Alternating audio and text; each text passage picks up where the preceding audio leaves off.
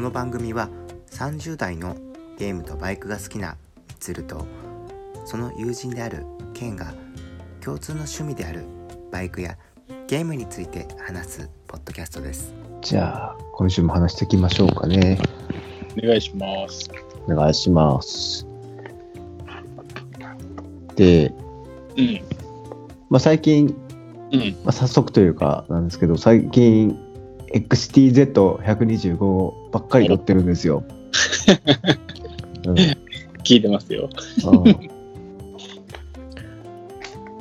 あそれがすごい快適で、本当に。うんうん。うん、125の自分のそのバイクの使い方、今の使い方としてすごく合っていて、うんうん。街乗りメインだから、うん。うん、なあ、うんあの、軽いっていうのはやっぱ正義やな。うん、本当そうで、完全にさ。うん、でだからせ去年のうん。終わりぐらいに入ったやん、でそれからずーっと乗っててうん。ちょっとフェザーほったらかしやなと思って、これはやばいなと思って、ちょっと久々にちょっと出そうと思って、うん。うん、ちょっと駐車場の奥にしまい込んでやったやつを出してきてうんうん。じゃあこれでいくかと思ってまあこういう時インジェクションっていいよねって思いながらさセルを回すわけですよ はいはい。はいはいあと一本のところでああ、なんかはい。ちょうどお尻の下あたりでカチカチカチカチカチカチカチって音がするっていう あれ？あれ？ってなってセルを離すとまたさっきのタコメーターの 針針がまた最初からウィーンっていうあ これひょっとしてバッテリー切れかってなってやってしまったなと思って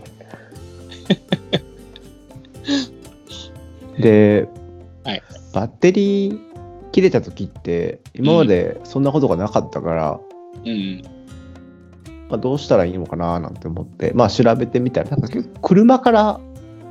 取あるみたいなのがあって、ああそっかと思ってそういうのもできんのかなと思ってでもそういうジャンパー？んジャンプするケーブルみたいなの持ってなくてうんうんそれを買おうかななんて思ったんやけど、うん。うん。まあ、車のこともあんまよくわからないしなんか怖いなって思ったわけやっぱり。はいはいはい。でまあバイク屋さんに電話したらうん。外して持ってきてくれればうん。充電しますよっていう。話があってまあ1000円ぐらいうん。1, 日預けて1000円ぐらいかなみたいな感じやったんやけど、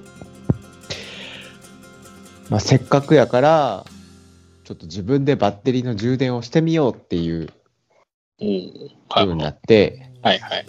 うん、でバッテリーののチャージャーにも種類があってなんかモバイルバッテリーみたいな。ああのそんな外部電源を使わずにその充電してある、まあ、携帯のモバイルバッテリーとは違うけど、うんうんうん。そういう感じのやつを使って、うんうん、スタートするよっていううん。やつもあって、でバイク屋さん曰くそれよりもちゃんとコンセントからうん。あのややった方がいいよっていうことで。うん。なんかその当たり結構なんかネットで調べるとすごい安いのも売ってたりとかさしてて本当に 1500円とかさ。なんかそれも微妙やなって思って。それ買ってさ結局電圧足らんとか一番悲しいやそうやな。ん、うん、めっちゃ時間かかるとは。そうそうそう。で結局ほらかかったかもしれないけど走らんとさまた上がるわけでしょ？結局のところって思って。うん。うん。まあ、それで、デイトナさんのバッテリーチャージャーっていうのを買ったわけですよ。おううん。お値段が、えっ、と、税抜きで8200円。おおうん。あそこそこす、そこそこするんやなと思いながらさ。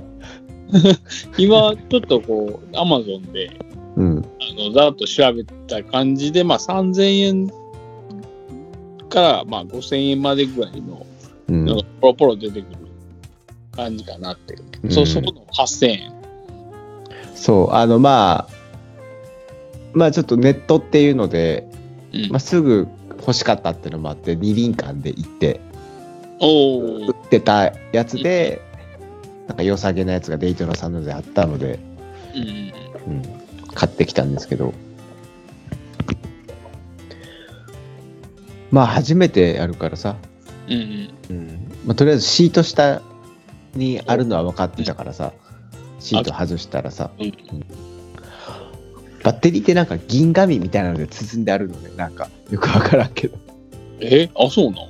うん。フェザーはなんか銀紙というかなんやろ。ちょっとバッテリーが入ってるボックスみたいなあるやん、うんうん。その中になんか銀色のなんかうん。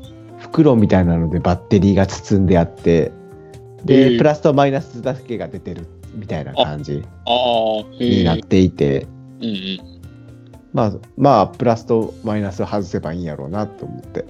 まあ外して。まあ充電自体は簡単やったかなって思って。あの普通にコンセント挿して。うん。そのこのコード自体にもプラスとマイナスって書いてあるからそれをただつなぐだけっていうだけやったから、まあ比較的簡単やなとは思ったんやけどさうんあのなんやろ端子部分がさ丸見えになってるからさなんか怖くてさそのまま放置してどっか行くのが。あはいはいはい。うん。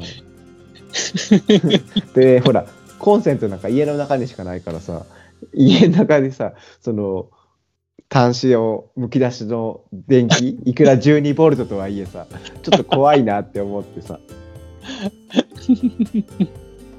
あの家にいる時だけ充電してたんやけど、うん。うん。うん、そしたらどれぐらいやろ？半日ぐらいかな。でいっぱいになったかな、おーうん。でなんかそのバッテリーの、あのいいか悪いかみたいなの出てくれるのね。なんか何パーセント終わったよとか。このなんかつない時にこのバッテリーはもうダメだよみたいなのが分かるようになってるみたいで、おーはいはい。うんそういう機能がこのデイトナさんのやつにはついていて、うん、それでチャージが終わって、うん。うん。まあ無事まあ今日なんやけどあの入れてエンジンかけてみたらちゃんとかかってさ、おー久々にフェザーに乗ったんやけど。うん いや俺こんなバイク乗ってたの？って思って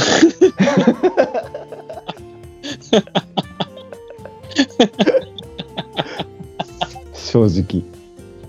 うんそれはまあ俺もわかるわからんではないっていうか。うん。いや俺正直いやたまには大型もバイクもいいよねっていう感覚を味わいたくてうんうん出したんやけどさ。うんうんあの重っと思ってハンドル曲がらなってなって クラッチ重っみたいなさ。全然でオフ車オフ車に乗ってたからどっちかっていうと足はさステップ位置が低いというかさ、うんうんうんどっちかっていうと立ってるような感じのうん姿勢が、お近いんやけどさ。うんフェザーに乗ったらさほんと俺うんこ座りしてんのかなっていうぐらい足上げてる感覚なの。本当に。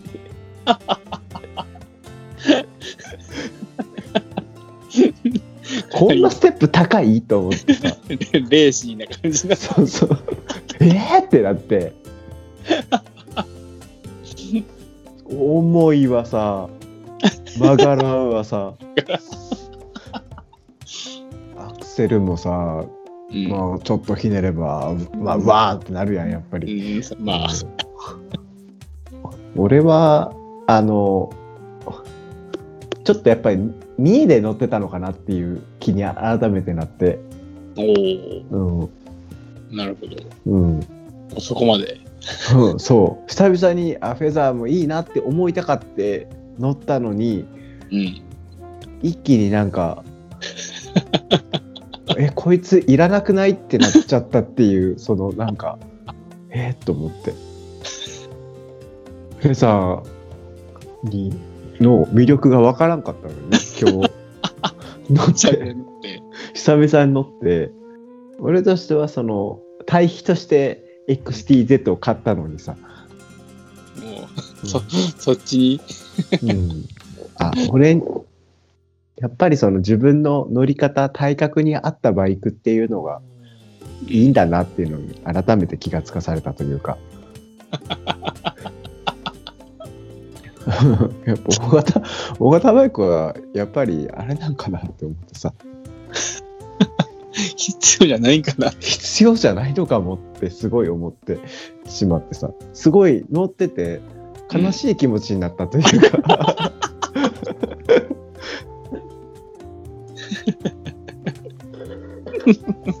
まあ、大型がさ、すべてうん、言うても、そあの、昔乗っとって、今はほら、250乗ってる人がいっぱいおるし、う。うん。あの、な、ああれを下げ、あ排気量を下げて、みたいうなん。人もおおるし、そこはまあ、その人の、なんていうか、えーっと、感覚というかさ、やとは思うけどね。いや、多分ね、そうなんやてね。なんかちょっとでも大型バイク乗ってるっていうさ、自分の中のステータスでもあった部分はあったんやなって、うんうんあって、俺これで街乗りしてたんやって思ったもん。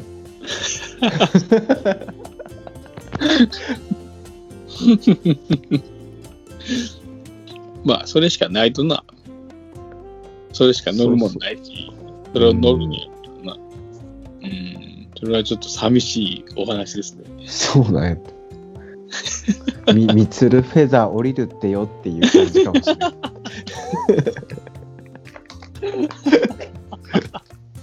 割とマジで。うん これはついに売却をが見見えてきましたね。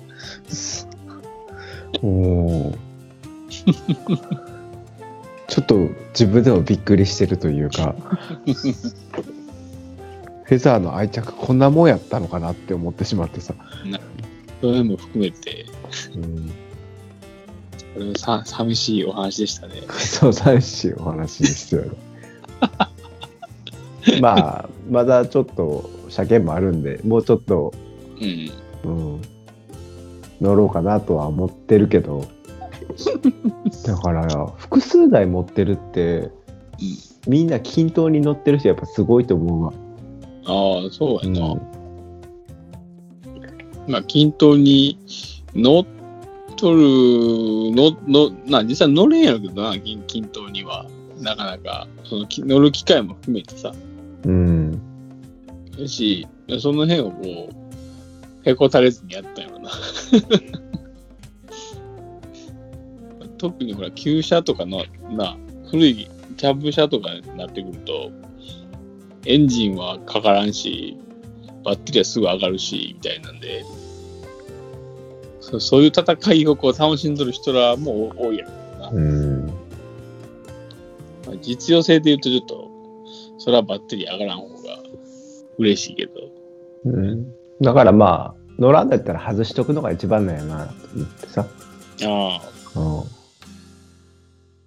まあ、でもはず外すとさ、時計もさ、のあそう全部ゼロになって、に、うんゼロになってしまってさ。そうよ、この、この前っていうか、あの、Z も、バッテリー、前、前持ってた時に、バッテリーの、あの、そのほら、交換時期かどうかみたいなのも一緒に見てもったんやけど、うん。時計とか全部また初めがなっとったから、あら、あら、あらあらって言って、それがちょっとめんどくさいな。そう、時計とか、あと、あの、なんつうの、オドメーター？ああ、そうそうそう。あれ辺も全部ゼロになってて、うん。そう一応 A と B があって俺は A がガソリン系で見てて B はあのエンジンオイル交換の目安にしてたからさおー。なるほど。そうガソリン入れたら A をリセットして B はエンジンオイル変えたらリセットしてみたいな感じでしてたのね俺は。両方ゼロになってたからああれ？ってなって まあそう、そういうことやな。バッテリー変えるって。うん。えーとでもあっちは大丈夫ないもんな。ほら走行距離自体はバッテリーでもゼロにはならんねんか。あれは、大大丈夫というか、どどういうあれでどっかのメモリーがあって大ことは。別系統なんやろな。その、記憶媒体というかが。うん。不思議やなと思ってさ。まあ、例えばほら、別で持ってるにしろさ、うん。あの、よ、なんかそういう電源みたいなの持ってるにしろさ、うん。ずーっと放置してたら切れるんかなと思ってさ。ああ、そういうもんでもないんかな。うん、どういう原理なんでしょうね、あれは。そうやな。今思うと、デジタルになってから、どう、どうなんやろう。昔のアナログ、うん。アナログやったらそう、ほら、もうそのまんまや。う。うんん。今だってどうなんやろうなって思って。まあ、ちょっと、に。ちょっと話 が あれやけど。でもそれぐらい XTZ がいいんですよ。ってことやな。うんで、これで次に視野入ったのが、あ250オフロードいいなっていう風になったんやってな、俺。はいはいはい。うん。オフロードバイクすごい軽いし、やっぱり自転車みたいに乗れるっていうのはすごい操ってる感が結構、うー。うんん、逆にあるというか、ああ、まあ、ちょっとこう、なんやろう。あれも高いしな。こう、ひらひら感があうん。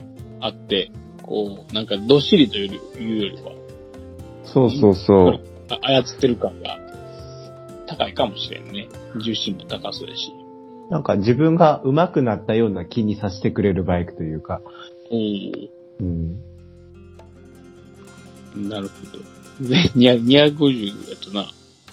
250やと、まあ、車検もないし、そうそうそどうなんやろ ?250 と125はあったら、どっち乗るんやろ ?250 乗るから、やっぱり。う。まあ、今回ね、あの、ほら、XCZ がオフロードやからさ、うん。同じオフロードで買うとちょっとどうかなっていう気もするんやってな、やっぱり。うん。まあ、うん。サーもないしな、排気量の。そう、高速乗れるのはでもいいよね、やっぱり。で、まあでも250で今気になってるって言ったらさ、あの、ジクサーの250なんだよね。あ、ジクサー？うん。うーん。それまたなんで？前からジクサーの150がすごい気になってて、俺は。うーん。うん。で、まあ、ジクサーも新しくなったなんかデザインが変わったんよね。うーん。うん。なんやけどさ、そしたらさ、ジクサーさ、250とジクサー150って今さ、変わらんのよ。何が？車格が。車格も見た目もほぼ変わらんのよ。えー。うーん。だったらさ、同じ保険料払うんだったら250の方が良くないっていう。まあ、そうやな。うん。一緒やろ ?150 も、250も。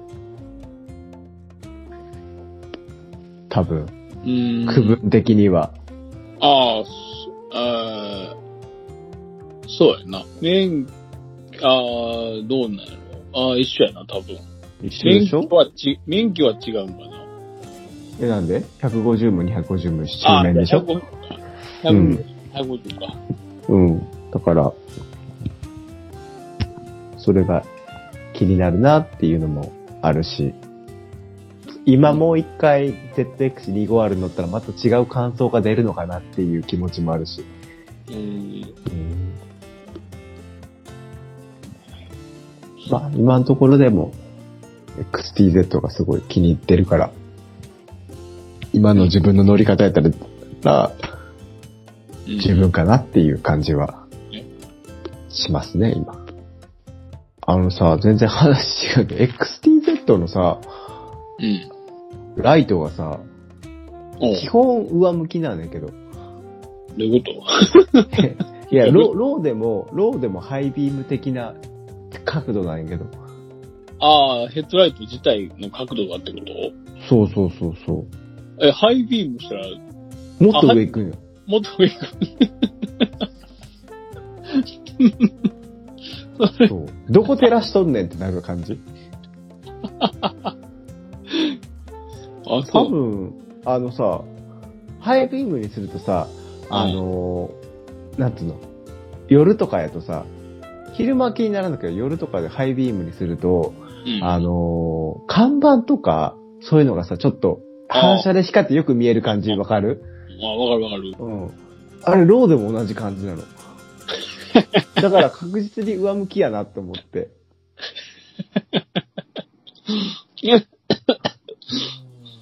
でもそれより上に、こう、上向きになるハイビームがあるっていうのはすごいね。あれは、どうしたらいいんやろ？あれは、でも、なんかね、XCZ の、そのフロントの下に、うんビスがあって、なんか、それを回したらちょっと角度変えれるのかなっていう気もしなくもないんよね。あーでも、写真、あ、工軸か。工軸そうそうってそんなすぐ変わるのかなわからんけど、めっちゃ上向きやと思うよ、あれ。あ、そうね。最初、うわ、すっげえ明るいな、これ、と思ったのね。うんうん夜走った時。と思ったんやけどさ、なんか看板とか夜見た時にさ、やったら見えるなと思って。絶対これ上向きやろと思ってさ。うん。うーん。工軸調整ぐらいなら、あの、やってもうたらいいんじゃん。そんな、三、数、数千円でしてもらえそうやし。まあまあそうだけど、うん。バイク屋さん。うん。まあバイク屋さんから納車したやつやけどな。工軸どうないなっとんねんっていう感じやな。これ、言ってみたら、工軸おかしいね、つって。まあ一回言ってみる。ほんま、ハイビームしたらどこ照らしとんねんってなるぐらい。それこそ、まあ、あの、空を照らしとるみたいな。そうそうそうやで、ほんま。たまにさ、あの、ほら、あの、車でも背高い車とか乗ってハイビームすると、あの、あの道路のほら、あ青い看板とか、うん。すごい光って眩しいみたいなのはうん。あるけど、どこ照らしとるほんまやで、ほん多分、あの、大通りとかの、あの、結構上の方にある大きい看板とかも、そっちまで照らせる。なんか。中のスポンサーみたいになっ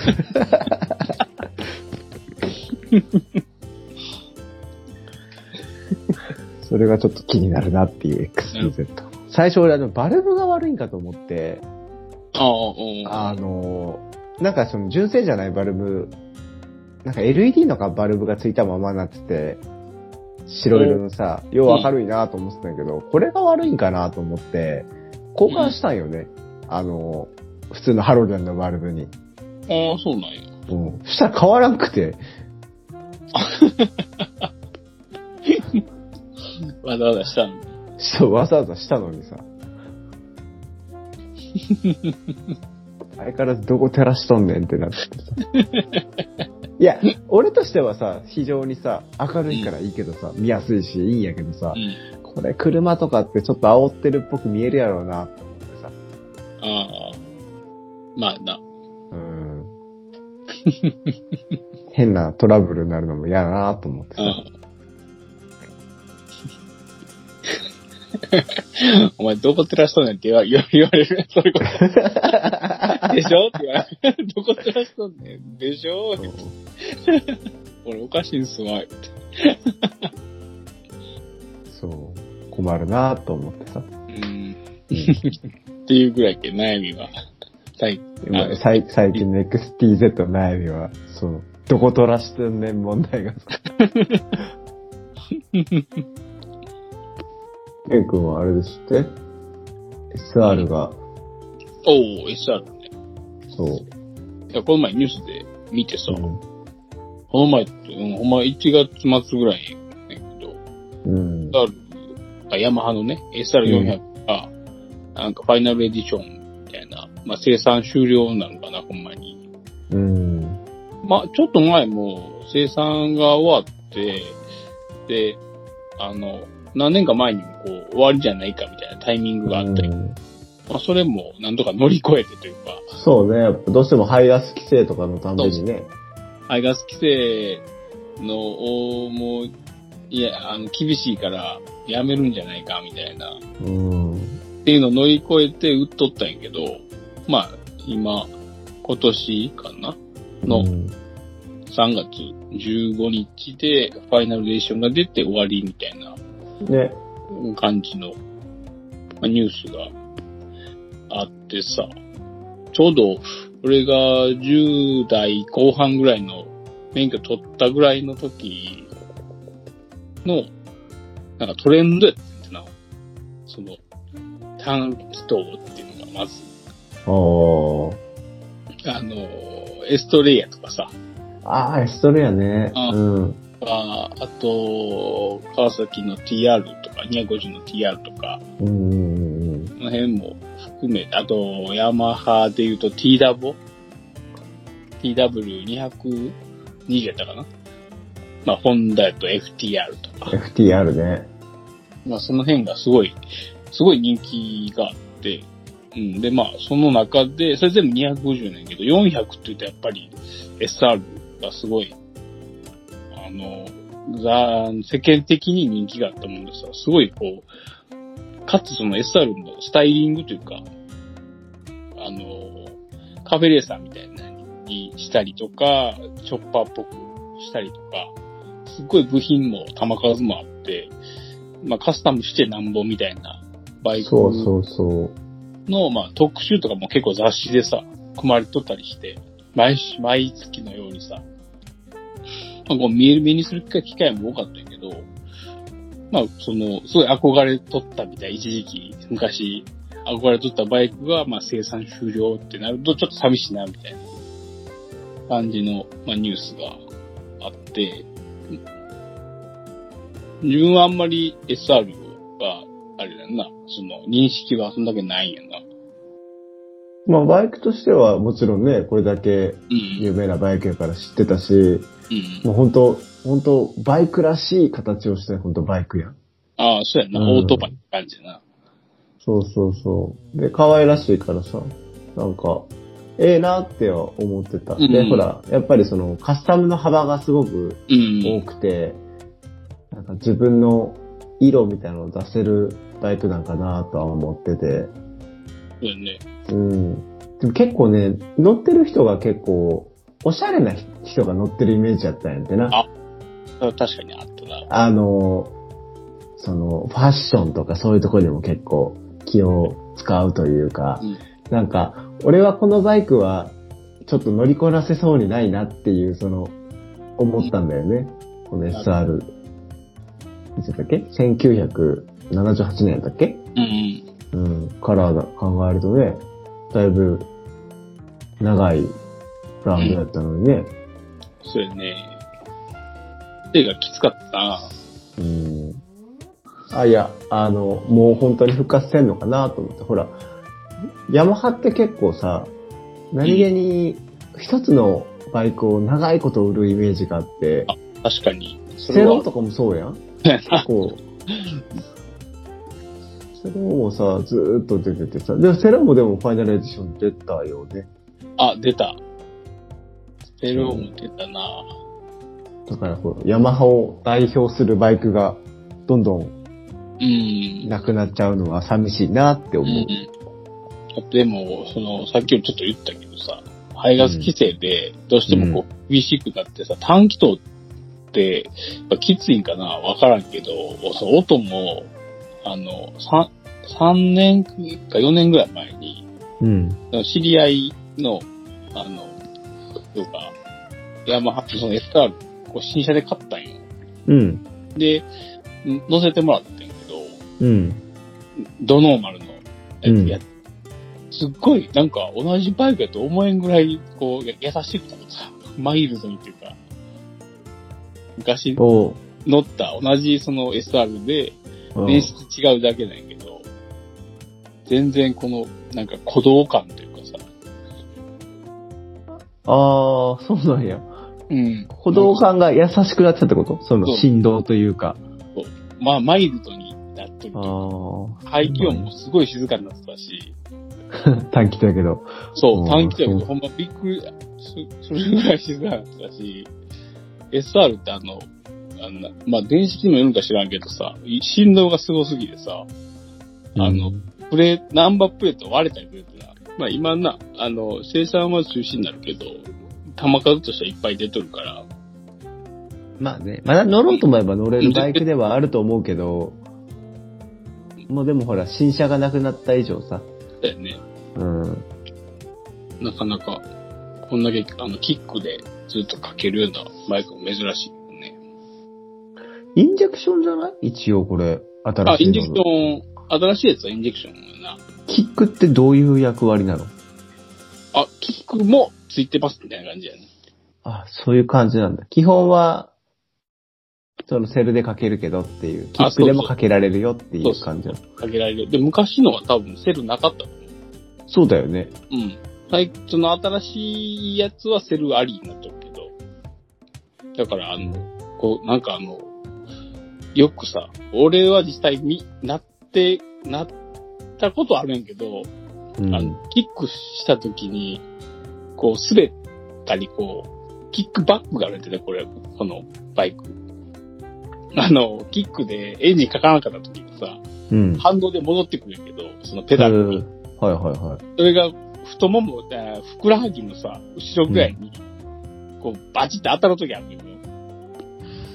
ケッチンってやつ？そうそうそうそうそうそう。それで、その、こ、ここ筋痛めたとかさ、すごい昔聞いてさ、それを、先輩らから、うん。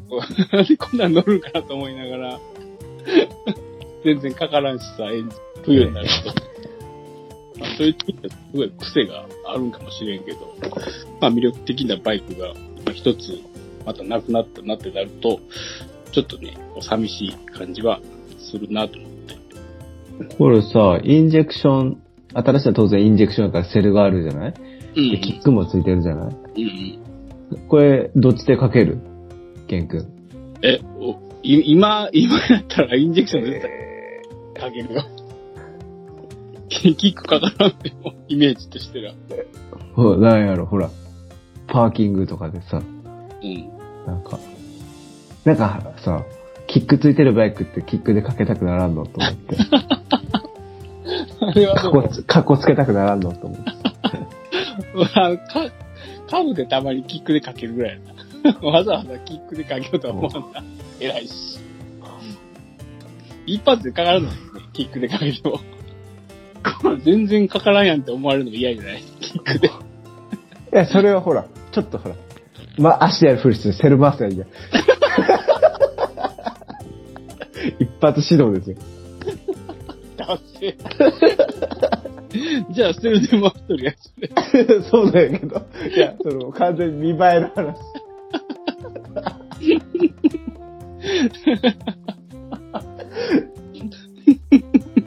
結構でも難しいな。キックでかけるふりしてセル回すって。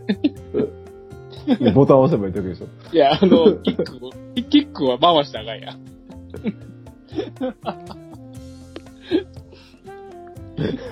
ダメか。誰に向けてバイク乗ってんねんって思う。話。そら、そういう思いで乗っとる人やったら、いやほら、キックでかっこよくやっとろうと思ったら、1回目で書かなくてさ、やべえって言ってさ、1回目で書かなくて、セル出ましたら超かっこ悪いやん。あれ、セルついとんかいってなる。ミルついとるやつあるやん。絶対なるやん、そんな。ちょっと知っとる人やったら、あの SR セルついとるやつになるなるやん。あれ？まあちょっと話がそれましたが、そうね。それましたがまあちょっとこう自分でいじるのも含めて、こううん遊ぶバイクとしてはね、まだまだ、ん実際中型免許のまでの人とかだと、な、あの、400で十分パワーもあるし、楽しいバイクかなとは思うけどね。ね。でも、やっぱ高速とかちょっときつそうなイメージが勝手にあるんやけど、短気筒で400とはいえさ、そうやな。あ何が言っても、やっぱ振動は嫌わ。俺は。そんなスピード出んでしょあ、で、400でその、ほんま手やばなる、これ。100, もう100キロとか近づくたびに、あーってなる。いやーってなる。あでもメーターとかかっこええな。あの、デジタル、アナログやけど、うんうんうん。うん。デジタルの要素もあって。かっこええな。これさ、つ、つあれなのね。あの、ちゃんと、ほとんど、アナログだろうね。あの、ほら、トリップメーターもこれ、回してリセットするの、これ。あ、そうそうそう。そういえば、こう、守ったよな。イメージというか。そこがいいよね。なんか、うん本当に基本は変えずに、うんその、最低限のやつだけを入れるみたいな。そうそうそうそあれ？やし、あの、川崎のダブルとかもそうじゃないかな？う。あ、ダブル650とかってこと、そうそうそう。もう、なんか、こういう系や。バイクとしてそう。そうやな。うん今やと800か。あ、800か。650じゃないんだっけ、ももうないな。もう昔、昔、おおやっぱそうやな。あ、ちょっと一部、一部デジタルか。やっぱり。オドメーター、トリップメーターは、デジタルやな。ああ、やっぱでも、タコメーターも、スピードメーターも、アナログやといいな。う。え？いいなっていうのは？え？いや、すごい雰囲気出るなと思って。オートバイ感増すやん。ああ、そうね。うん。両方、こう二連でついとって、両方ともアナログっていうのは、こういう形のバイクには全然ありやな。結構最近やとほら、あの、ネオクラシックみたいなのだとメーターがさ、一個だけ丸いのがついててさ、全部デジタルみたいな最近増えてるやん。みたいな。あんま好きじゃなくて俺あれ。あー、どっちかみたいな感じで。うもうん。デジタルなデデジタル表示でみたいな。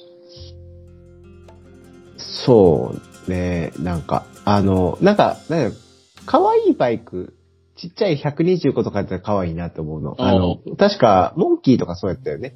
丸いやつじゃなくて。うんうん。そうや。ああいうのは可愛くていいなって思うんやけど、うん。